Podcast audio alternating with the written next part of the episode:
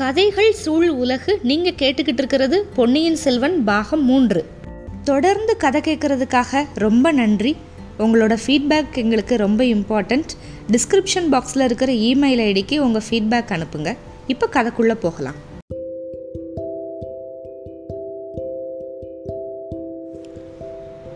பொன்னியின் செல்வன் பாகம் மூன்று அத்தியாயம் முப்பத்து மூன்று. வானதி கேட்ட உதவி. இப்போ நம்ம வந்தியத்தேவன் வந்து குடந்தை ஜோதிடர் வீட்டில் வந்து அவர் கூட பேசிக்கிட்டு இருக்கான். பேசிக்கிட்டு இருக்கிறப்ப வானதியும் வானதியோட பாங்கியும் உள்ளே வர்றாங்க. வந்ததுமே வந்தியத்தேவன் என்ன சொல்லிட்டான்? மரியாதையோட தேவி என்னை மன்னிச்சிருங்க. நீங்கள் இங்கே வரப்போகிறீங்க அப்படின்னு தெரிஞ்சிருந்தா நான் வந்திருக்கவே மாட்டேன் அப்படின்னு சொல்லிட்டான். அது வந்து வானதிக்கு ஒரே கஷ்டமாக போச்சு. ஐயா ஏன் என்கிட்ட உங்களுக்கு அவ்வளவு கோபம்? உங்களுக்கு நான் என்ன தீங்கு செஞ்சேன்?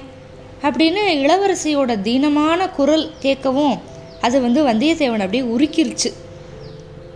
இந்த பொண்ணுக்கிட்ட உண்மையில் எதுக்காக கோபப்படணும் அப்படின்னு அவனுக்கு தோணுச்சு. பூங்குழலி ஒரு கணம் வந்தியத்தேவனோட மனக்கண் முன்னாடி வந்துட்டு போனான் அவளுக்காக இந்த பொண்ணுக்கிட்ட கோபம் கொள்றதுல என்ன நியாயம் இருக்குது அப்படின்னு நினச்சிக்கிட்டான்.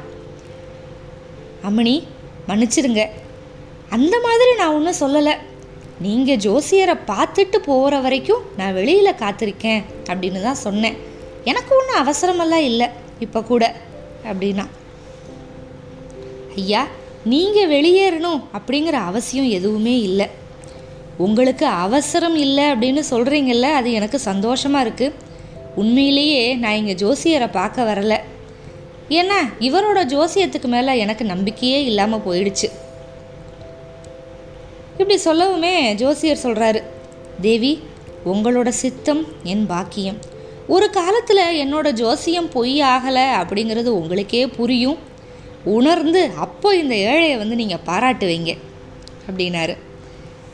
அப்போ பார்த்துக்கலாம் அப்படின்னு வானதி சொல்லிவிட்டு இப்போ மறுபடியும் வந்தியத்தேவனவே பார்த்து ஐயா உங்களை பார்க்குறதுக்கு தான் நான் இங்கே வந்தேன். வழியில் நீங்கள் குதிரை மேலே போனதை பார்த்தேன். நின்று விசாரிப்பீங்கன்னு நினச்சேன். ஆனால் பாராமுகமாக போயிட்டீங்க. பார்த்தும் பார்க்காம. அதை பற்றி நான் அதிகமாக ஆச்சரியமெல்லாம் படலை. இந்த அனாதை பொண்ணுக்கிட்ட ஏன் உங்களுக்கு அக்கறை இருக்கணும்? அப்படின்னு கேட்டான் இப்போ வந்தியத்தேவனுக்கு அப்படியே அழுக வர்ற மாதிரி இருந்தது. கண்ணில் அப்படியே கண்ணீர் வர ஆரம்பிச்சிருச்சு. தேவி என்ன வார்த்தை இது? கொடும்பாளூர் பராந்தக சிறிய வேளாரோட செல்வ மகள் நீங்கள் தென்திசை சேனாதிபதி பூதி விக்ரமகேசரியோட வளர்ப்பு குமாரி. பழையாறை இளைய பிராட்டியோட அந்தரத்துக்கு உகந்த தோழி. உங்களை யாராவது அனாதை பெண் அப்படின்னு சொன்னால் ஒப்புக்குவாங்களா? பாதையில் நின்று விசாரிக்கிறது வந்து மரியாதை குறைச்சலாக இருக்கும்னு வந்துட்டேன். வேற ஒன்றும் இல்லை.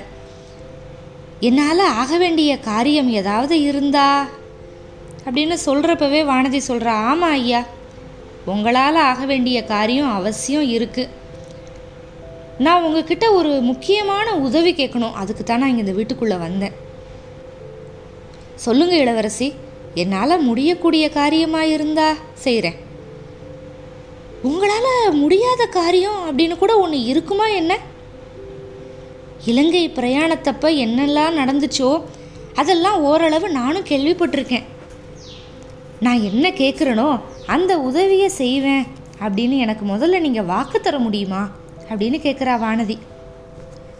வந்தியத்தேவனுக்கு என்ன சொல்கிறதுன்னு தெரியல. அதனால் ஒரு தயக்கத்தோட தேவி என்ன உதவி? எப்படிப்பட்ட உதவி? அப்படின்னு சொன்னால் நல்லது அப்படின்னா.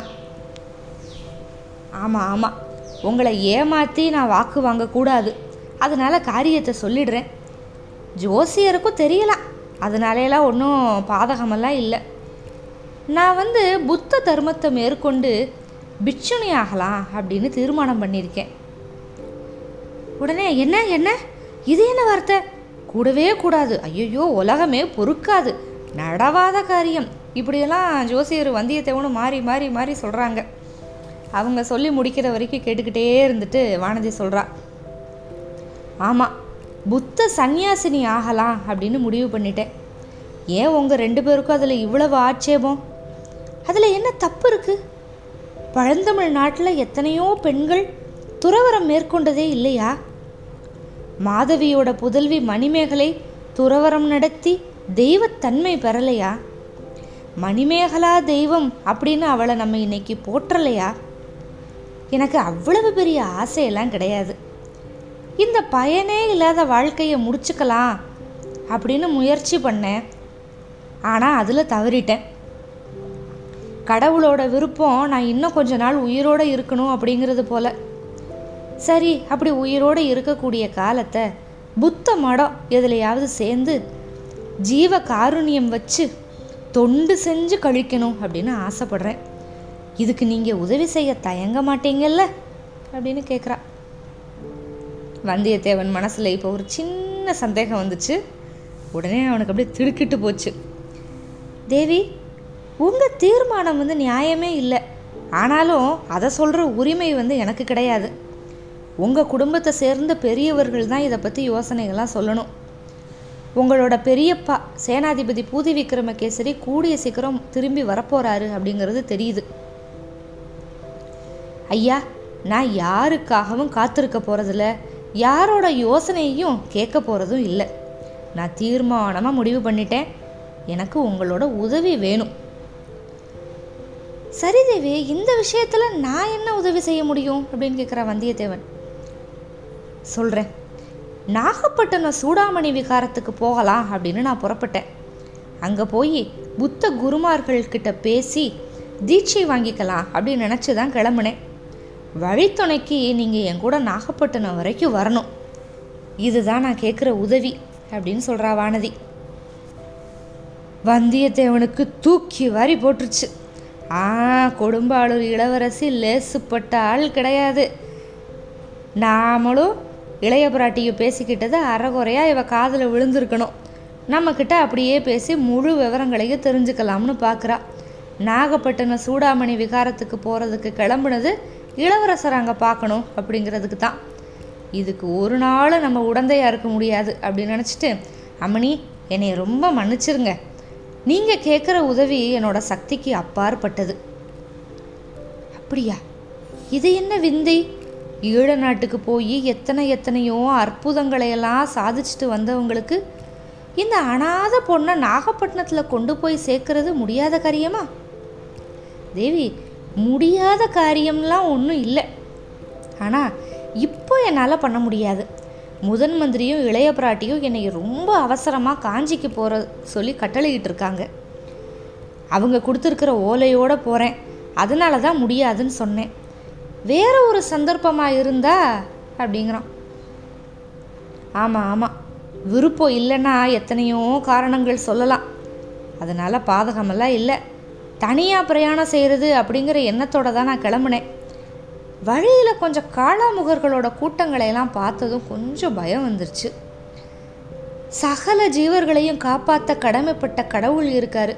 அவர்கிட்ட பாரத்தை போட்டு புறப்படுறேன்.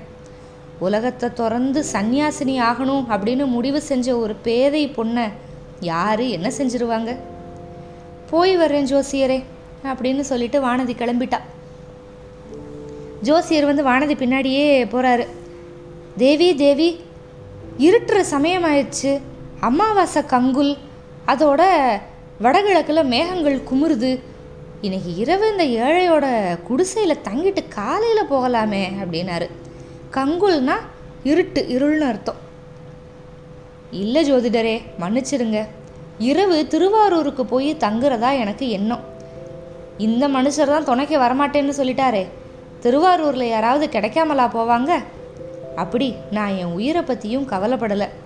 இதனால் யாருக்கு என்ன உபயோகம்?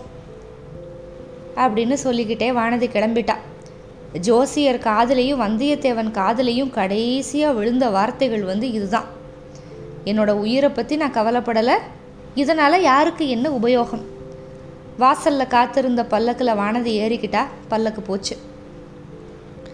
பல்லக்கு கண்ணுக்கு மறையிற வரைக்கும் வந்தியத்தேவனும் ஜோசியரும் அதை பார்த்த மாதிரியே நின்னாங்க. அதுக்கப்புறம் வந்தியத்தேவன் சொன்னான் இந்த கொடும்பாளூர் இளவரசி கொஞ்ச நாளைக்கு முன்னாடி வரைக்கும் பயங்கர பயந்தாங்குழியாக இருந்தா. இளைய பிராட்டியோட மற்ற தோழிகள்லாம் இவளை வந்து கேலி பண்ணிக்கிட்டு இருந்தாங்க. பொம்மை முதலைய வந்து நதியில் மிதக்க விட்டுட்டு இவளையெல்லாம் பயமுறுத்திக்கிட்டு இருந்தாங்க. நான் கூட அதில் ஏமாந்து போனேன். இப்போ திடீர்னு இந்த பொண்ணுக்கு எப்படி இவ்வளவு தைரியம் வந்துச்சு?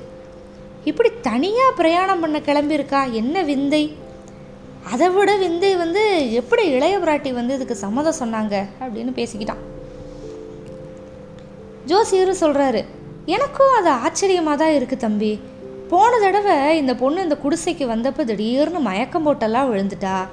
தயங்கி தயங்கி ஈன சுரத்தில் பேசினா. அந்த குடும்பாளூர் இளவரசி தான் இவளா அப்படின்னு எனக்கு சந்தேகமாக இருக்குது இன்றைக்கி என்னடானா இவ்வளவு படபடப்பாகவும் துணிச்சலாகவும் பேசுகிறா ஆமாம் இப்படிப்பட்ட திடீர் மாறுதலுக்கு என்ன காரணமாக இருக்கும்னு நினைக்கிறீங்க? அப்படின்னு கேட்குறான் வந்தியத்தேவன். ம் ஏதோ ஒரு முக்கியமான செய்தி இவளோட மனசில் ஒரு பெரிய அதிர்ச்சியை உண்டு பண்ணியிருக்கணும். அப்படி என்ன முக்கியமான செய்தி? ஏன்? பொன்னியின் செல்வரை கடல் கொண்டு விட்ட செய்தியே பத்தாதா? இந்த பொண்ணுக்கோ இளவரசருக்கும் தான் திருமணம் அப்படின்னு ஊரெல்லாம் பேச்சா இருந்ததே அப்படின்னு ஜோசியர் சொன்னார். அப்போ வந்தியத்தேவன் வந்து மனசுக்குள்ளே நினச்சிக்கிட்டான். பொன்னியின் செல்வரை கடல் கொன்றுச்சு அப்படிங்கிற செய்தியா இல்லை அவர் பொழைச்சி நாகப்பட்டினத்தில் இருக்காரு அப்படிங்கிற செய்தியா இல்லை பூங்குழலியை பற்றி நான் சொன்ன செய்தியா? இதில் எது இவளுக்கு இவ்வளோ பெரிய அதிர்ச்சியை கொடுத்துருக்க முடியும் அப்படின்னு யோசிச்சுக்கிட்டு இருந்தான். ஆமாம் ஜோசியரே கொடும்பாளூர் வம்சத்தவர் வந்து பரம்பரையான வீர சைவர்கள்.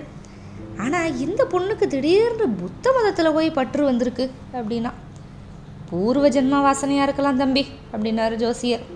சரி அப்படியே இருந்துட்டு போகட்டும். அதுக்கு ஏன் நாகப்பட்டினம் சூடாமணி விகாரத்துக்கு போகணும்? அதுதான் தம்பி எனக்கும் வியப்பாக இருக்குது உங்கள் ஜோதிட சாஸ்திரத்தில் பார்த்து சொல்லுங்கள் அப்படிங்கிறான். தம்பி இதெல்லாம் எப்படி ஜோதிட சாஸ்திரத்தில் பார்த்து தெரிஞ்சுக்கிறது? இது வந்து ஒற்றாடல் அந்த சாஸ்திரத்தை சேர்ந்தது அப்படிங்கிறாரு. ஒற்றாடல்னு ஒரு சாஸ்திரமா? அப்படின்னு கேட்குறான் ஆச்சரியமா வந்தியத்தேவனுக்கு என்ன? அப்படி ஒன்று தெரியல. ஏன் இல்லை தம்பி? பொய்யாமொழி புலவரோட திருக்குறளை பற்றி நீ கேட்டதில்லையா? ஜோசியரே அப்படி ஒரு நூல் இருக்கு அப்படின்னு கேள்விப்பட்டிருக்கேன். அந்த நூலில் ஒற்றாடல் அப்படின்னு ஒரு அதிகாரம் இருக்கு. அதில் பத்து பாட்டு இருக்கு. அப்படியா? நல்லதா ஒரு ரெண்டு பாட்டு சொல்லுங்க பார்ப்போம் தம்பி எல்லாமே நல்ல பாட்டு தான். பத்துமே. இதை கேளு. வினை செய்வார் தஞ்சுற்றம் வேண்டாதார் என்ற அங்கு அனைவரையும் ஆராய்வது ஒற்று அப்படின்னு ஒரு பாட்டு.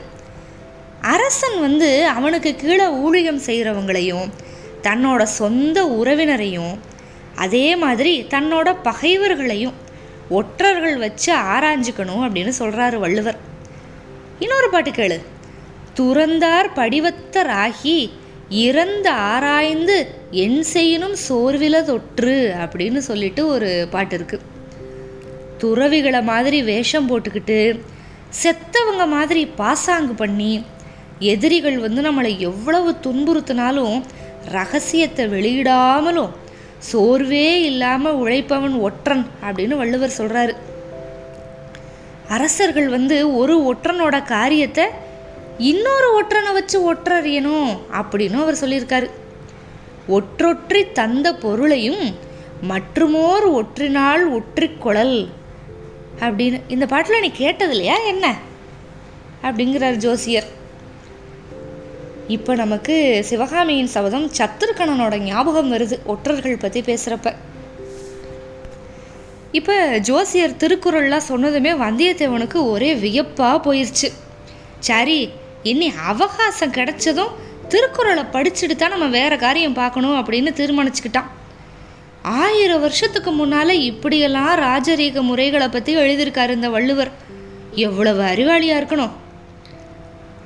இப்படி இன்னும் கொஞ்ச நேரம் ஜோசியர் கூட பேசிக்கிட்டே இருந்துட்டு வந்தியத்தேவன் வந்து கிளம்புறான். ஜோசியர் சொன்னார் இன்னைக்கு இரவு இங்கே தங்கிக்கோ. இங்கே தாமதிச்சுட்டு நாளைக்கு காலையில் போ அப்படின்னு சொன்னார். ஆனால் வந்தியத்தேவன் வந்து கேட்கல ஜோசியரே இன்னொரு தடவை வர்றேன். அப்போ உங்கள் விருந்தாளியாகவே வர்றேன் அப்படின்னு சொன்னான் இன்னொரு தடவை இன்னொரு சமயம் நீ இங்கே வர்றப்ப என்னோடய ஜோதிடங்கள் எல்லாமே பளிச்சு பளிச்சிருக்கும் அதை சொல்லிட்டு தான் நீ வருவ அப்படின்னு வேற சொல்லிக்கிட்டாரு. ஐயா ஜோசியரே நீங்கள் இன்றைக்கி ஜோசியமே எதுவுமே சொல்லலையே. சொல்லியிருந்தா தானே அதெல்லாம் பழிக்க முடியும் அப்படின்னு சொல்லி சிரிச்சுக்கிட்டே வந்தியத்தேவன் வந்து குதிரை மேலே ஏறி கிளம்பிட்டான். ஜோசியர் வீட்டிலேருந்து கொஞ்சம் தூரம் வரைக்கும் ஒரே பாதை தான் இருந்தது. அதாவது பல்லக்கு போன பாதை. அந்த பாதையிலேயே அவனும் போகிற மாதிரி இருந்தது. அதுக்கப்புறம் பாதைகள் வந்து ரெண்டாக பிரிஞ்சது. ஒரு பாதை வந்து வடக்கு நோக்கி போச்சு. அதாவது கொள்ளிடக்கரைக்கு போச்சு. இன்னொன்று வந்து தென்கிழக்கா திருவாரூரை நோக்கி போகுது. வானதி வந்து திருவாரூருக்கு தானே போகிற மாதிரி? திருவாரூர் சாலையில் வந்து ரொம்ப தூரத்தில் பல்லக்கு போய்கிட்டு இருக்கிறத வந்து வந்தியத்தேவன் பார்த்தான். ஒரு கணம் வந்து அவனோட மனசு அப்படியே தத்தளிச்சது.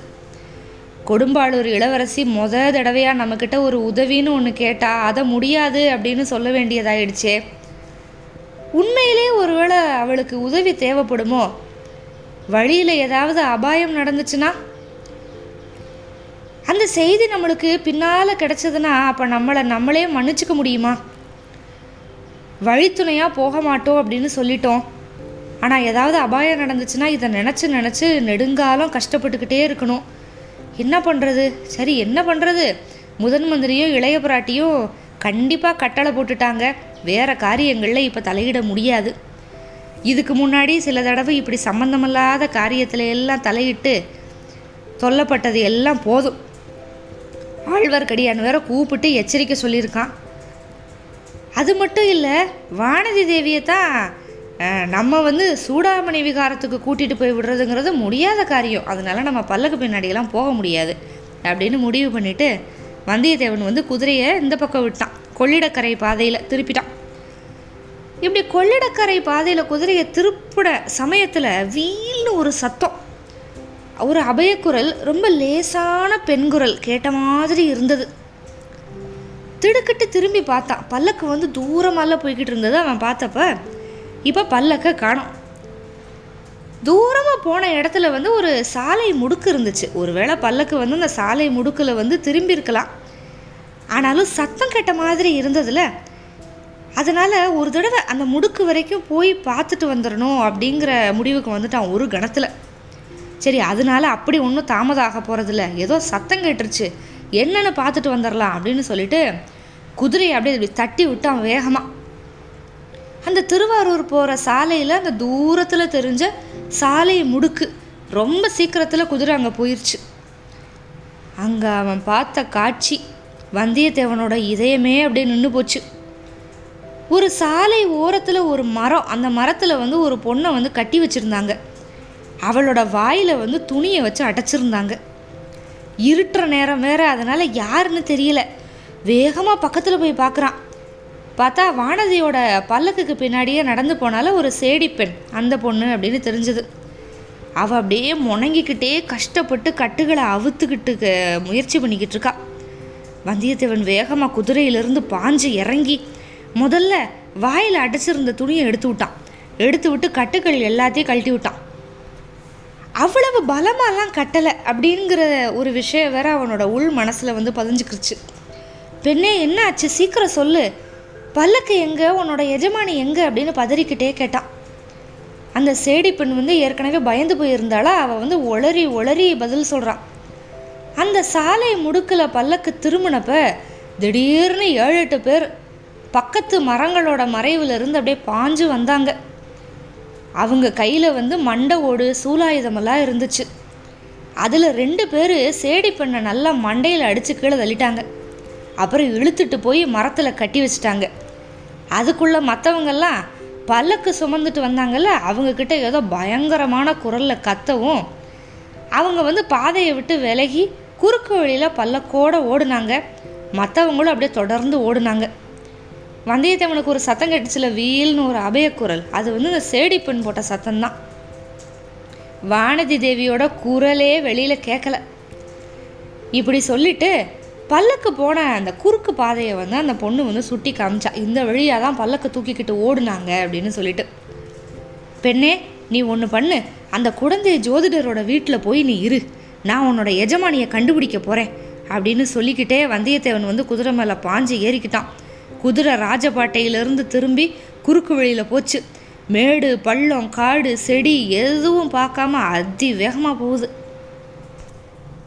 சம்பந்தமே இல்லாத காரியத்தில் தலையிட வேணாம் தலையிட வேணான்னு எவ்வளவு சொன்னாலும் இப்போ மறுபடியும் முக்கியமான காரியத்தை விட்டுட்டு வந்தியத்தேவன் வந்து ஒரு சம்பந்தமில்லாத காரியத்தில் தலையிட்டு இருக்கான். இதனால் என்ன நடக்க போகுது அப்படின்னு மேற்கொண்டு பார்க்கலாம். காத்திருங்கள். அத்தியாயம் முப்பத்து நான்குக்கு. மிக்க நன்றி.